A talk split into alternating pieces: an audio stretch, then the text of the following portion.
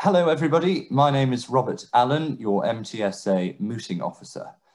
Now, one of the things you come to learn as mooting officer is not just how interesting moots are to compete in, but also all of the hard work that goes into preparing them and all of those behind the scenes efforts which are put in by people who volunteer their time to make moots possible so that we can all learn what it's really like to be in court.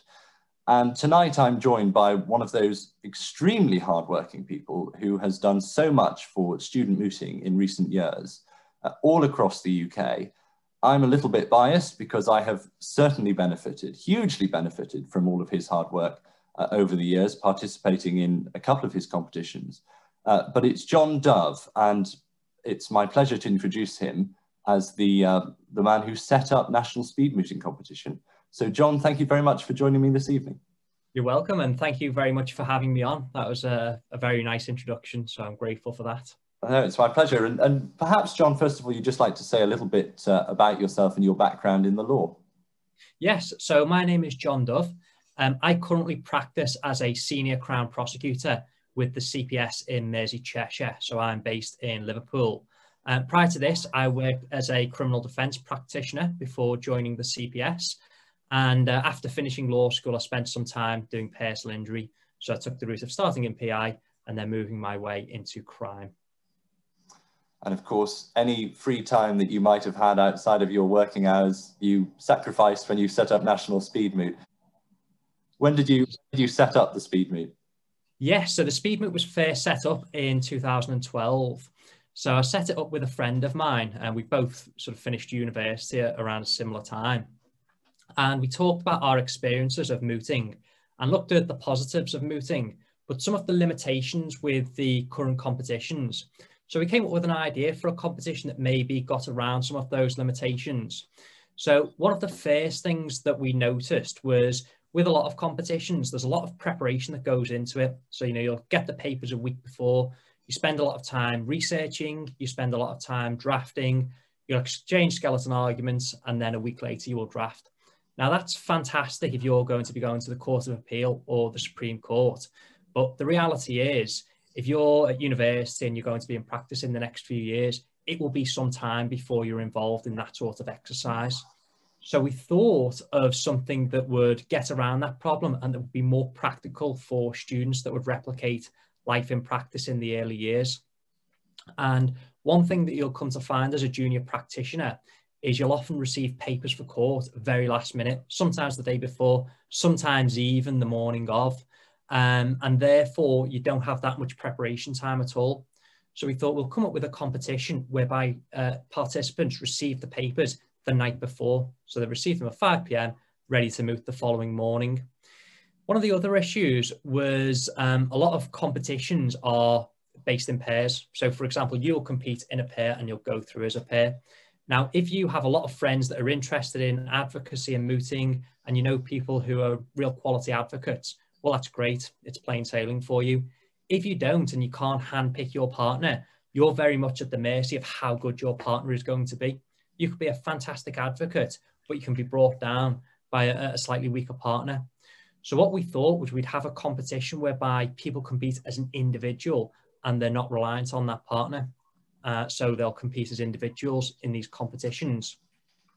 And then the final point about external competitions is you are reliant on your university putting you forward. So there's only a limited number of spaces for teams from each university. If you don't make the cut, if you're not picked by whomever it is that picks the team for that university, well, unfortunately, you can't compete in an external competition. So rather than have universities pick the entrants, with our competition, we said that people will enter the competition independently. They'll represent themselves and they don't need to wait for somebody else to nominate them or put them forward. They can simply enter the competition. So we had this idea for a competition whereby people will receive the papers the night before. All of the materials will be included within the bundle. So they receive the skeleton arguments. They receive all of the case law. So there's no drafting and no research. It's pure advocacy.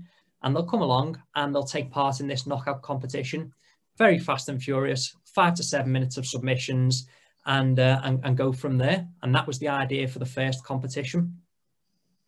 it all began from there. You're making me chuckle a little bit when you're saying 5 p.m. the night before, because I remember from experience, having done this, that I think I was up till about 3, half past 3 in the morning, which isn't particularly recommended, but it's, you do what you've got to do to prepare. And that is the life of the law that we're all getting into, isn't it? It's that, that's what happens. There will be days when you will be up late, up early, preparing for court. You know, it doesn't happen often. You obviously couldn't live like that all the time, but from time to time it does happen.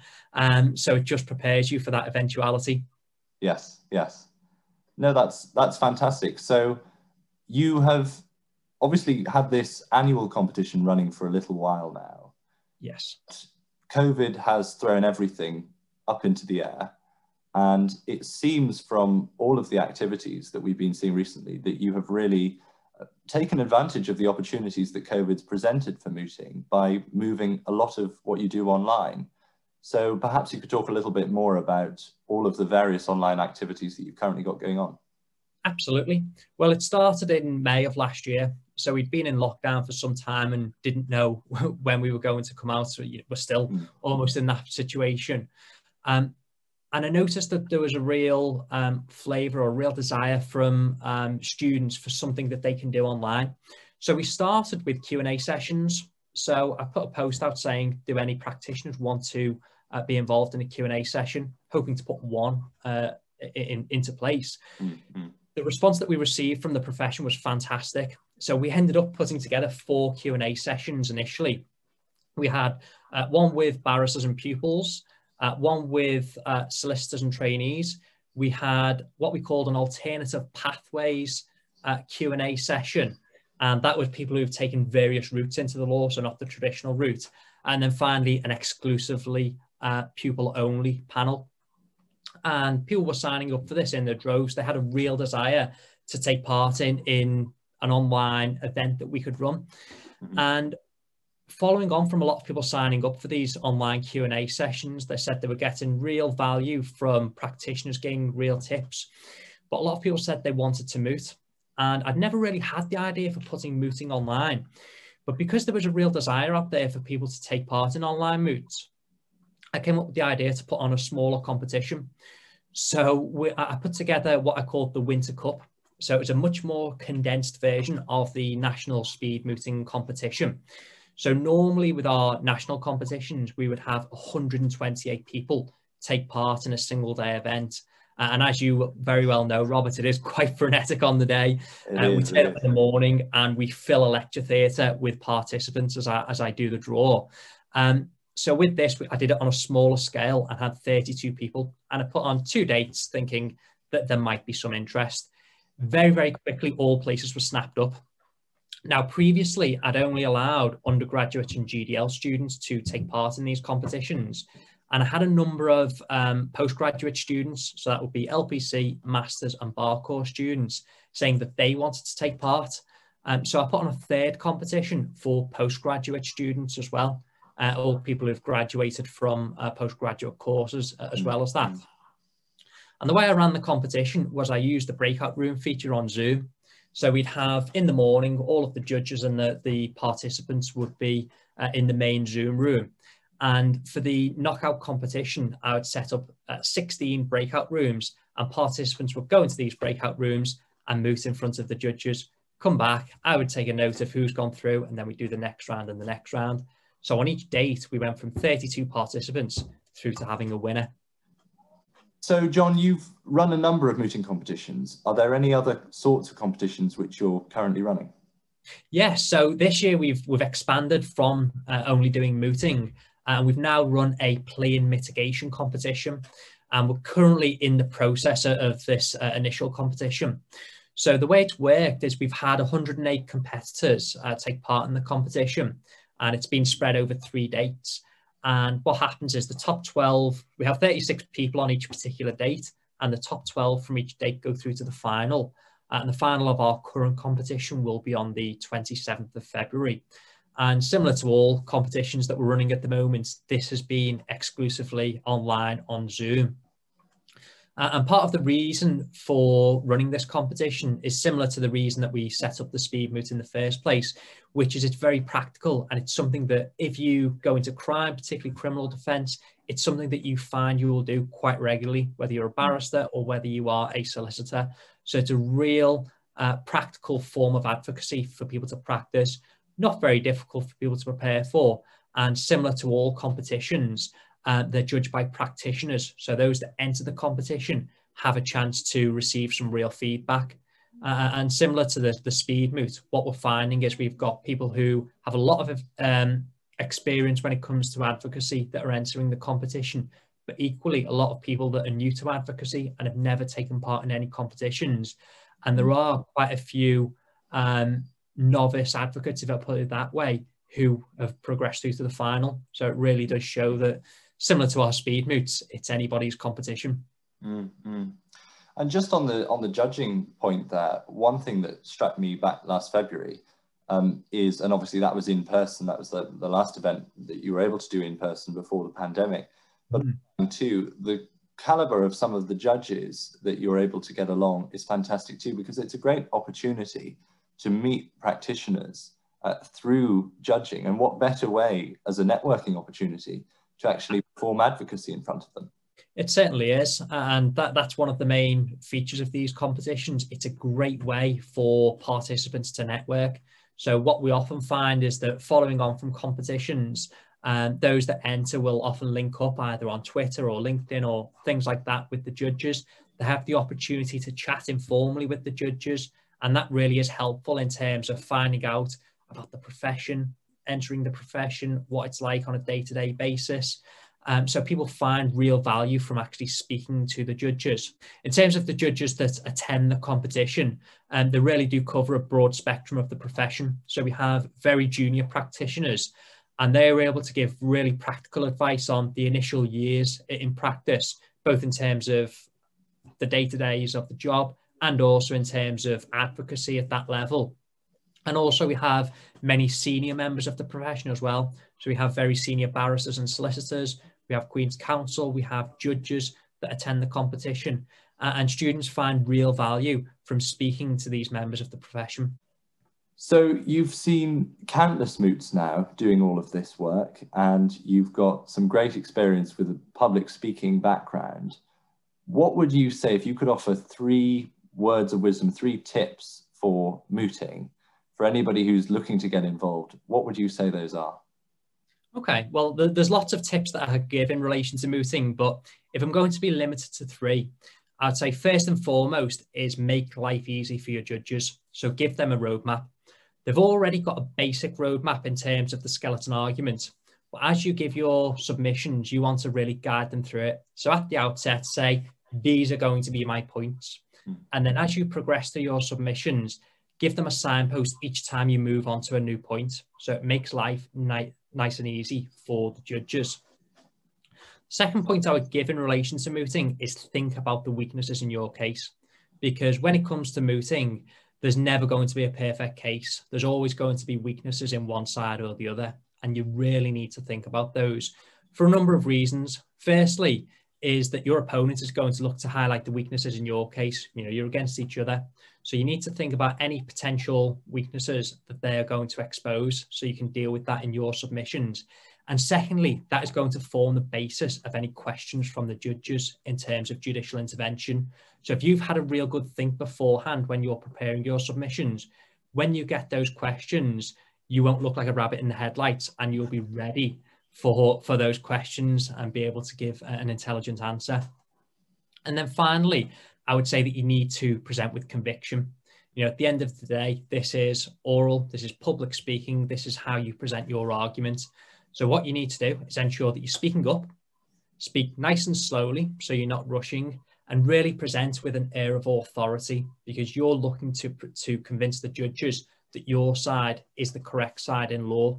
So you really need to ensure that you do speak with authority to the judges. Absolutely, absolutely agree with all of that. I think that's fantastic advice. So obviously there's learning by doing, which is what mooting is all about, just getting in and having a go at it. But then there's also another opportunity online, which is actually practicing some of those techniques in a more focused way and having an advocacy education. And it seems to me that's the gap which Advocacy Club has filled. So perhaps you'd like to tell everybody a little bit more who isn't familiar What exactly is Advocacy Club? Absolutely. So the Advocacy Club is slightly different to our competitions in that there isn't that competitive element there. So we have 10 sessions throughout the year, which is always the last Tuesday of the month, with the exception of August and December.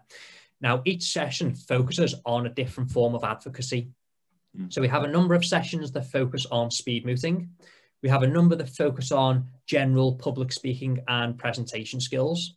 We have a session on witness handling. We have a session based on player mitigations, and also a few sessions on debating.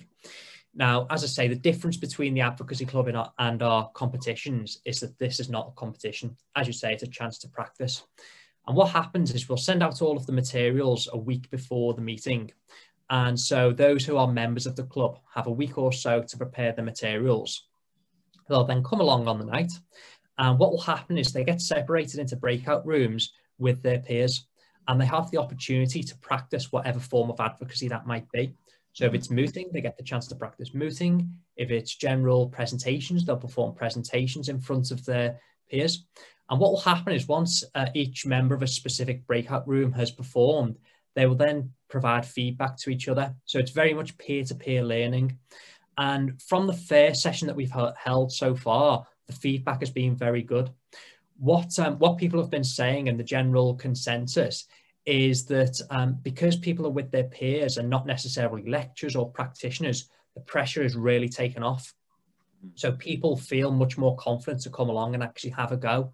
And because they're practicing with people who may be slightly more or slightly less experienced than them, they're finding real value and finding that they can improve their advocacy skills quite well within the club. Now, we also have a number of members that may want to observe for the first few sessions, and we certainly had that at our first session. A number of members who came along simply to observe, watch what was going on, and try and absorb some of the information that was given, some of the feedback, and people found that really valuable. Yeah. And then what I did at the end of the session was I provided some general feedback as well, and some of my thoughts on the specific type of advocacy that we covered in the session. And I think that people found that really helpful to hear a practitioner's point of view on the advocacy. So I think it really is a good environment, a low pressure, friendly environment for people to practice and improve their advocacy. And it's open to people who've never done any advocacy before, never done any mooting, never been involved in any competition, first time that they've done it. And equally, we have some very, very experienced people in the club as well. People who have gotten to the latter stages of the National Speed Mooting Competition. So we really do have a mixed bag in terms of experience. And I think that that's one of the things that, makes the club so valuable. It's definitely true. I mean, you know, I'm one of those people, as most of my peers watching this will be, who is doing advocacy training in an online world. And we have a couple of sessions a week at the moment, practicing various skills. And that's great, but I think for some people, being able to feel like there's other sessions, there's other opportunities there to just develop some of those broader skills of presentation, particularly when it's over online, which is still so alien to me, and I think to a lot of people, it's still such a strange dynamic to be doing things online. But just to have some more sessions to reinforce some of those skills is so beneficial. So as you say, there's a space for everybody, from those who, you know, are students just starting out to students on the bar course who are doing advocacy all the time, but who want to polish up some of those skills. Absolutely. And that's the thing with this club. It's open to anyone in terms of what stage you're at the present moment. So we have law undergraduates, we have GDL students, we have postgraduate students. Also, we have postgraduates from the bar course and the LPC. And I think that that was quite fundamental, because you'll find a lot of people who finish either their LPC or bar course, and they're in the position whereby they might be working as a paralegal or as a county court advocate or whatever it might be, but they're filling the time between finishing the course and starting as a trainee or pupil. And it's very, very difficult to obtain legal advocacy experience in terms of mooting or competitions at that stage. So I thought that this fills the gap, and it allows people to continue to practice. And no matter what stage you're up to, advocacy very much is a perishable skill. The less you do it, the more out of practice you become, if I can phrase it that way. Yeah. So it really is a skill that you need to be practicing all the time. And because our sessions are so frequent, you're regularly preparing for the club and then turning up at the club, practicing and receiving feedback. So it's not as if you'll have any stage whereby you're falling out of practice. And in terms of the national speed route itself, 2021. Yes. Looking at that, is that, I mean, you know, we're all getting updated with news about lockdowns and things continuing. What are your plans for this year? Are you going to have to do it online, or are you looking at the options right now? I think so. So this year's competition will be online. I really can't see that there will be any opportunity for us to hold the competition in person. Now, normally the competition is held in either February or March. Due to everything that's going on in the world, things have been moved around. So we're hoping to hold this competition late spring, early summer. We're hoping to confirm details shortly. And for the first time ever, postgraduates will be allowed into the National Speed Mooting Competition.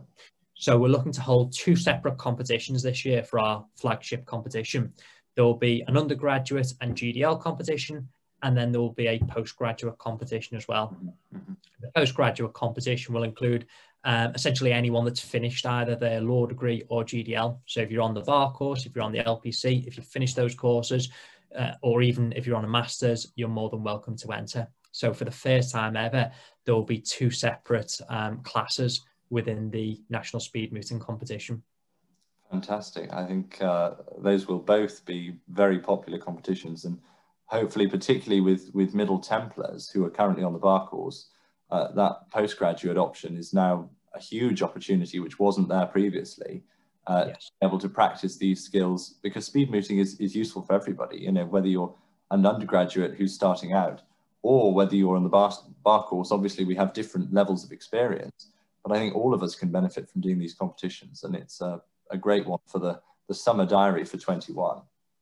Well, one of the things I like about the competition is the fact that it really is open to anybody. Mm. So we've held 8 national speed mooting competitions now, and we've had a real mixed bag in terms of experienced people winning the competition and inexperienced people. Obviously, you're the current champion, Robert, and I think that prior to entering this year's competition, or the 2020 competition, you'd never taken part in a moot before. No, I barely knew what one was. And it really shows that it's one of those competitions whereby, because all of the material is provided to you, all you need to do is have a look through it, read it, prepare your argument, and then you can attend the next day. And, you know, in terms of the real mixed bag of experience, it shows, because in 2019, Aria Tabrizi, who won, was very, very experienced. You know, he's taken part in a lot of reputable national competitions. So it just shows how anybody can win this competition due to its format. Truly, truly an open contest. So we've got National Speed Mooting Competition, we've got Advocacy Club, we've got Q&A sessions. There's interesting content you're putting out all the time. For anybody who's not familiar right now, where can they find your content online? So our website is speedmooting.com. We're on all of the social media platforms. So that will be LinkedIn, Instagram, Twitter. Our handle is generally @speedmooting.